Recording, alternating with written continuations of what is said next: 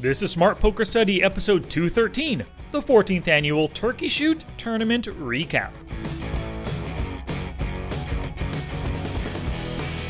Before you listen to today's episode, make sure you download and listen to episode 212 last week, where I discussed my turkey shoot preparations.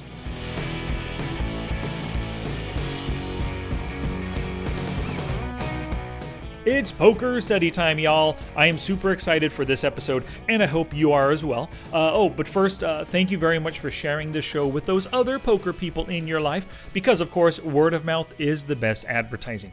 You know, it's a free show after all, so why wouldn't you share it with your friends, you know? Now you have something to talk about when you're together, other than sunshine, rainbows, and lollipops, you know? But uh, something else to talk about here CJ Bell just upped his level of support on Patreon. Yep, he's an even bigger insider now, and he's receiving more benefits for that increased support. Thank you so much, CJ. I do appreciate it. If anybody else would like to follow in CJ's footsteps, just go to Patreon. That's P A T R E O N dot com slash smart poker study. When you go there, you can see the different levels of support that are available to you and the rewards that come attached to each. And with December right around the corner, we have some new Patreon rewards coming up super quick. New uh, new Patreon podcast and training videos. So get in on the action. Go to patreon.com slash smart poker study to start that support. Cool beans, let's talk turkey. Shoot, that is. I played in the 14th annual turkey shoot and I made some money, baby, let me tell you. I'm going to recap the tournament for you today, and I'll discuss the revised structure, the payouts, and some of the players, as well as uh, I'll hit two very important hands that I played, and I'll discuss two important lessons learned from this tournament that I'm going to definitely take with me into the next tournament.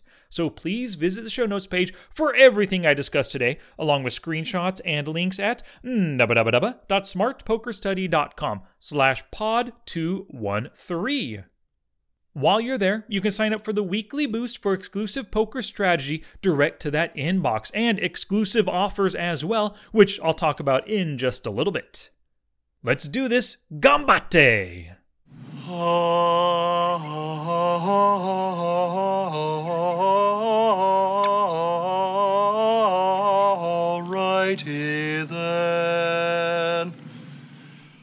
Alrighty, so let's recap the turkey shoot. Once again, this was a $125 buy in, and it's a 27 man tournament. One person didn't show up though, so we only had 26 players with a prize pool of $2,600. Now, I'm gonna skip any suspense and I'll hit you with the results right away. The tournament paid out the top six players and I ended up chopping it four ways at the very end. So it was a very good payday for me, and I'm super happy with the result. It is a top heavy payout with the winner getting $1,200 and second place getting $600. Sixth place only got their money back uh, minus the rake, so they just got $100 back. Now, I have won this tournament one time in the past, and I chopped it heads up one time as well. Those were both super good paydays, you know, but chopping at this time, it earned each of us slightly less than second place money. So I'm actually really happy with that, you know. Uh, at the time of the chop, I was in fourth place in chips with only five big blinds. The next bigger stack had roughly seven. Uh, second place in chips had about 12, maybe 10 to 12 big blinds. And the person with the biggest chip stack, his name was Joe, he had roughly 20 big blinds or so. With the stacks being so short, everyone kind of, we all knew it was a crapshoot. And if I, my short stack, doubled up against any of them, that person that I doubled through, they would take quite a big hit. You know, even Joe, if I doubled from five to five to 10 and he went from 20 to 15 big blinds, now everyone's a lot closer. His chances of coming in first uh, greatly diminished at that point, you know? Uh, and with the blinds going up like crazy, I'll get to the structure in just a little bit too. But any hit to any one stack they didn't want to see, so we were all pretty eager to chop. But Joe smartly, Joe didn't want to do an even chop, right? So we ended up uh, making a deal where we each gave him $50. So he had a super good payday. And I was fine with this. And I didn't bother to try to run any ICM chopping numbers. Well, first off, I was the super short stack with only five big blinds. So who am I to speak up and say anything, you know? But we're all buddies as well. And I'm not going to fight over every scrap of value that I can. And I'm sure some of you right now, you non chopping advocates out there, there, you're shaking your head, you're hitting your forehead, you're cursing me uh, because you think maybe I made a huge mistake here. But so be it. You know, I walked away with roughly $400 in profit for just three hours work. So I'm pretty good with it. Plus, I had a really good time, you know. And uh, once again, I cashed once again. I think I've cashed seven times out of the 14 years. So it might only be six times. I didn't really keep, I haven't kept really good track of it. It's either six or seven. So I've cashed in half of them uh, that they've held, and I've only played it eight or nine years now. Um, so I'm doing pretty darn good. I'm happy with this, you know. But let's talk about the levels now. And they were just as bad. Actually, they were worse than I remember from last year. So we started with 8,000 chips. The blinds were 100 100. So, you know, 80 big blind stacks. Pretty short, right? Just to begin, very short. Level 2 was 100 200 blinds. So if you still had a starting stack, you'd be down to 40 big blinds after just 15 minutes. And yes, you heard that right. In the last episode, I said the levels were 20 minute levels. Scratch that. I was wrong. They're 15 minute levels. Now, for a live tournament, that is super freaking quick, right? The reason for the quick levels is this casino, they really wanted to get us out of there. I guess there's a Fresno law that tells the casino how many tables that they can have at any given time. So, because they were accommodating our three table tournament, they had three less cash games going on, which means three less tables earning them rake with every hand dealt. So, while we did pay to be there, uh, they were losing out on profits, you know. And, and the crazy thing also is that at level nine, after the second break, the antes kicked in and the levels dropped to 10 minutes. So it's pretty darn obvious they wanted us out of there, right?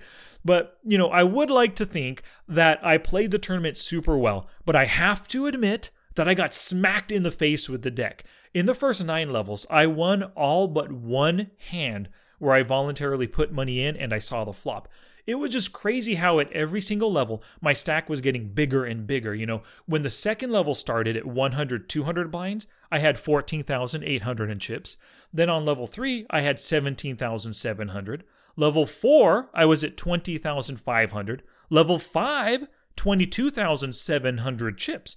And when level 6 kicked in, the blinds were 400, 800. I had 23,300 chips, and I was right near the chip lead if I wasn't, you know, the definite chip leader. And when level 7 kicked in, I had 34,200. So things were going really well in level 7 and when level 8 started at 1000 2000 blinds i actually had chipped up to 77600 chips and i'll get to the hand that really earned me a ton of chips in just a little bit Actually, no, let me just hit the hand right now because I won a crazy, uh, right around 30,000 chips I won in this hand. So I was in the small blind. Jared, to my direct left, was in the big blind, of course one player limped in somewhere. No, actually, no. I think it was folded around to me. I completed in the small blind. I had 9 3 suited. Not much of a hand at all, but, you know, it, it only cost me a few hundred extra chips. I got to complete, right? So uh, I, I completed with 9 3 suited. Jared just checked. I'll tell you what he had in a little bit, but he just checked. If I were him, I would have definitely ISO raised right now to push me out or to charge me because he had a really strong hand, right?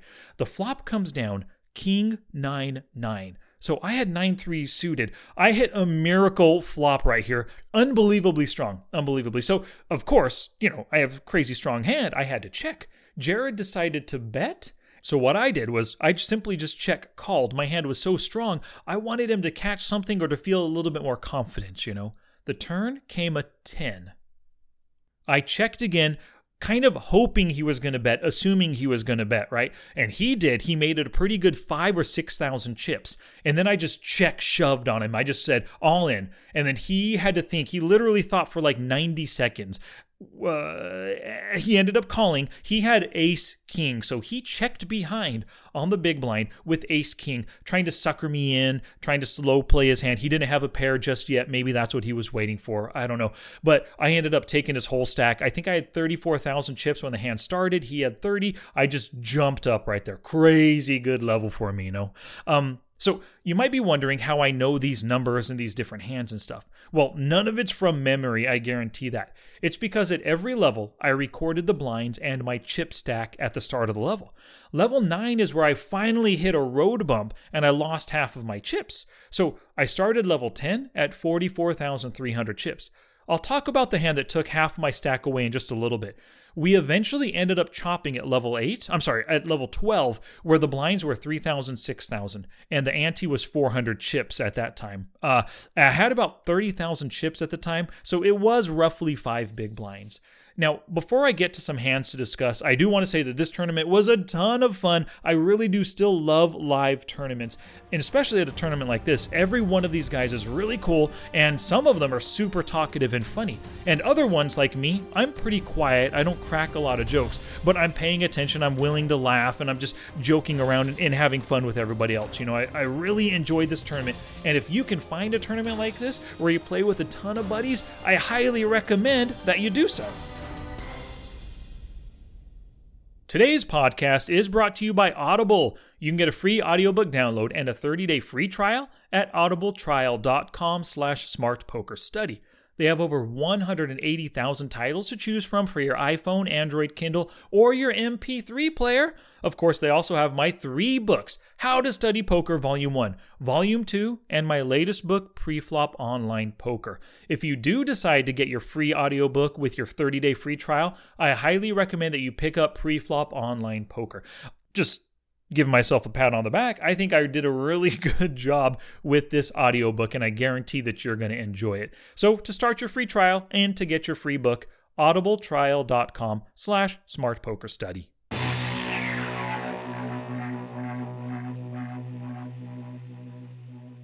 And I have a ton of shout outs today because this past week I offered a Black Friday slash Cyber Monday sale to all of my uh, weekly boost, you know, the newsletter subscribers. And a lot of people took me up on this. So uh, if any of these products sound interesting to you, just go to today's show notes. You can find a link right there. The Black Friday sale, Cyber Monday sale is over now, but you can still pick up these items for sure. So the Getting the Most from Poker Tracker 4 webinar was purchased by Kay Go, Benjamin Water, Keith Feifel, Lewis Sterling, and Half Day. The Mashing the Micros webinar was purchased by Mandrake Wizard. Poker Mathematics was a very popular one. Benjamin Water, Rob Walter, Lewis Sterling all picked that one up. Getting Aggressive webinar. Benjamin again purchased that one the How to Study Poker webinar. Lewis Sterling bought a second one right there. And the Expert Hand Reading webinar. Mihai C. purchased that. We also have some people who purchased the Smart HUD from me. Ken Nielsen, Andreas Triantafilou, and Lewis Sterling got that. Also, my book was on sale, or my books were on sale. How to Study Poker Volume 1 was purchased by Dexter Samita, and How to Study Poker Volume 2, Dexter purchased that one as well, and so did Sam Louie, Igor Broyak, and Audrey Van Can. And then finally, Preflop Online Poker, the book plus the audiobook combo was purchased by Andreas Triantafilou. Thank you all so much for supporting me via the, you know, by purchasing my items via the Black Day, Black Friday sale and Cyber Monday sale. I really do appreciate it. If I didn't mention your name this week, next week I'll get you on that one. There's so many names. I can't thank you all uh, just in one episode. Alrighty, back to class, poker people. So, in the last episode, I told you that I was playing some online tournaments for practice and that I was going to play a few more sit and goes uh, before the tournament actually started. So, here are the final results of all that practice. And I really do feel that this practice helped me out a ton. If you're a live tournament player, I highly recommend that you start playing online poker if you aren't already. There are some super cheap tournaments and goes that you can play as low as a dollar, you know? And it's just really good practice. Whatever kind of skills you're trying to develop, it's a little bit costly if you're doing them or if you're practicing them in the $50 daily tournaments, $75, $100 tournaments, $1,000 tournaments, all that stuff. What I recommend, really play online, play some sit and goes, and practice all your strategies there and just to prep yourself to get yourself ready for those live tournaments. So here's my results from the online tournament practice. I played 32 sit and goes. I won $40, and my buy ins were anywhere from $1.50 to $7. In the money, I was in the money 47% of the time. My ROI or return on investment was 39%, so that was lovely. I got nine first place finishes, six second place finishes, and six third place finishes. Now, what I really like about this is out of the 15 times that I made it heads up in a sit and go, I won nine of them. So, you know, better than half the time. I love that.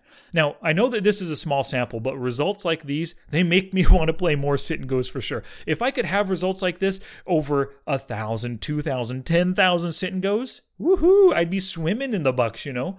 And here's a little fun story. Um, I accidentally register- registered for a PLO tournament one hour before the turkey shoot. Uh, I still had to take my dogs for a walk and get dinner ready for my boys before I left. So I let the first few levels run while I went and did that. I went on a really quick jog and walk with my dogs. I came back to the tournament about 12 minutes later, and there were already four people knocked out, and my starting stack was down to 1300 from 1500. So I didn't play a single hand and I was already finishing better than four other players. I was I was really happy about that. I was worried that when I come back I'd be down to like 600 chips or something, you know, but no, 1300, not too bad and four players knocked out. And then uh, I, I set about getting dinner ready. So I was jumping back and forth between the kitchen and between the computer, just back and forth, bam, bam, bam. Every time I had a hand, I had the volume up loud. I would hear the ding telling me I had a decision to make. I'd run in, make my decision, and get back to the kitchen. Anyway, I got lucky enough to make the money and I got knocked out in third place, but that felt super good. Skipped the first few levels, saved 12 minutes of playtime, still made dinner for the boys, took my dogs for a walk, and scored a little bit of cash. I loved it. All right, so there are two hands that I want to talk about here. The first hand happened in the very first level. I was in the small blind with King Jack suited. There were four limpers ahead of me, and I was not going to let them see it cheaply. Like I said, these players love to limp and see flops. No, that's not going to happen on my watch, especially with the hand as good as King Jack suited, right? In the small blind, I ISO raised to eight big blinds. The button to my direct right was the only caller. He had just arrived at the table, uh, which we were about four hands, five hands into the game or so. Now, I didn't know anything about him, but he did have a drink in his hand, and I love seeing my opponents holding alcohol. Uh, the flop came down Jack 8 3. Now remember, I had King Jack suited, so I flopped top pair, King kicker, and of course, I made the out of position C bet. I was the first one to act in the small blind. This unknown player he decided he thought about it for might have been five or six seconds and then he said i'm all in and jammed his entire stack in which was give or take 75 big blinds or so. I had him covered. Now i thought it was possible that he could have limped and then called with a better hand like ace jack or even pocket eights or pocket threes.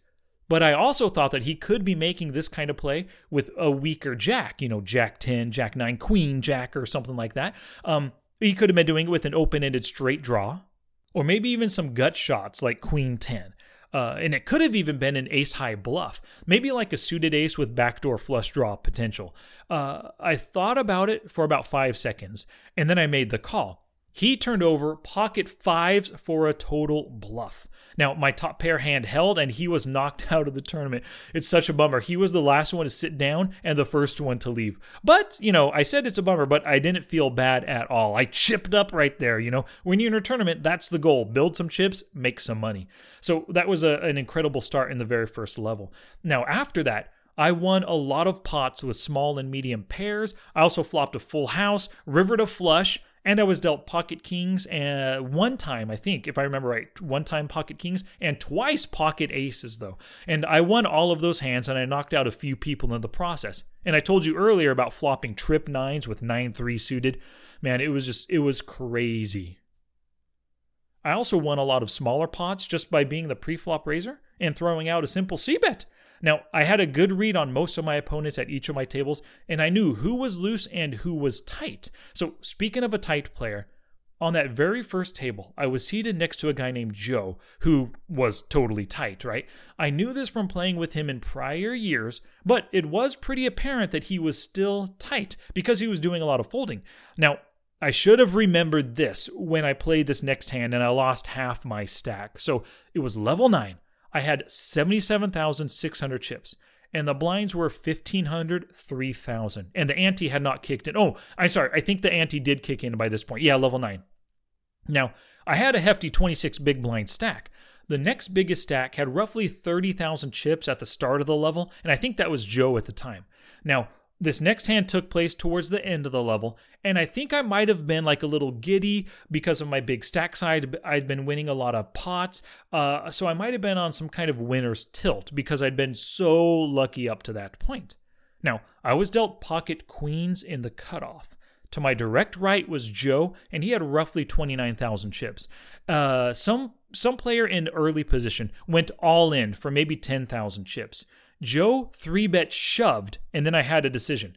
So I looked down at my pocket queens, and I thought to myself, Joe is tight, but I think he could be doing this with ace king, ace queen, and maybe pocket jacks through nines.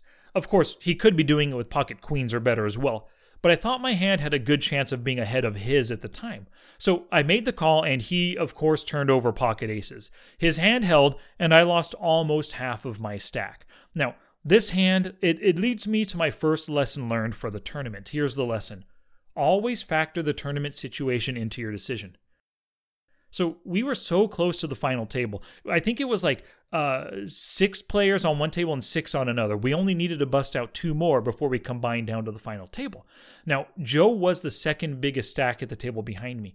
I really didn't take this into account the fact that Joe, who obviously wants to survive because he's kind of a nitty player, he would constrict his shoving range, especially with me, the big stack, still to act.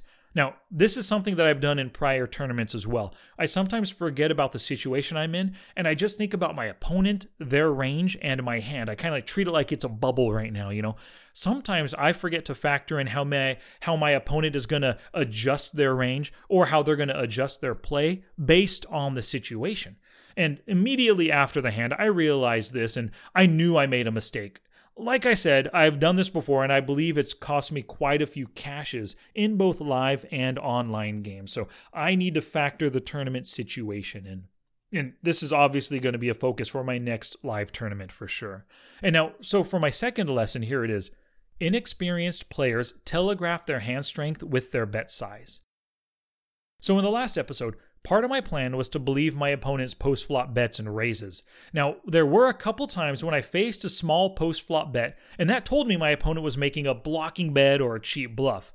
But at those times, I didn't have a hand worthy of calling with showdown value, but I also didn't pull the trigger on a raise that I'm sure would have earned the pot.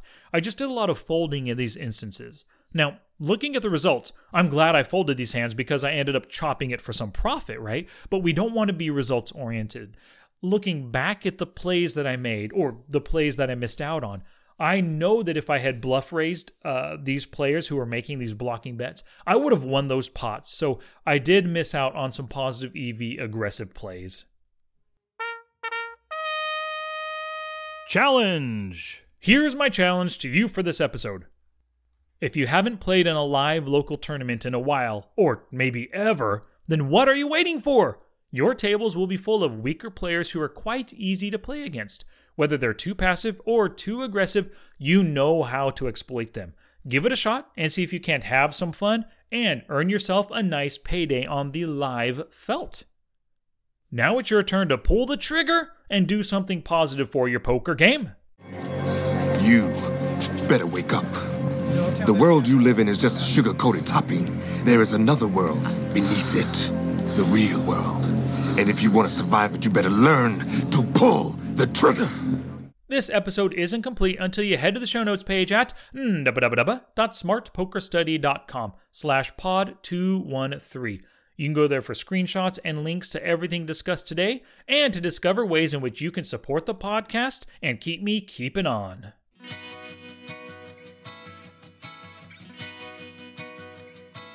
Thank you so much for listening today. Please leave a review for the show in your favorite podcatching app. This is the best way, other than direct word of mouth, that you can help the show grow. If you can type or say the words Smart Poker Study, you can find me on Alexa, YouTube, Facebook, Twitter, and Twitch. And please send me your questions, sky at smartpokerstudy.com. Alrighty, poker people, in the next Friday episode number 214, I'm going to answer three of your questions. Word of mouth is the best advertising, so thank you very much for sharing the show with other poker people. Your sharing and caring is what helps us grow. Until next time, study smart, play much, and make your next session the best one yet.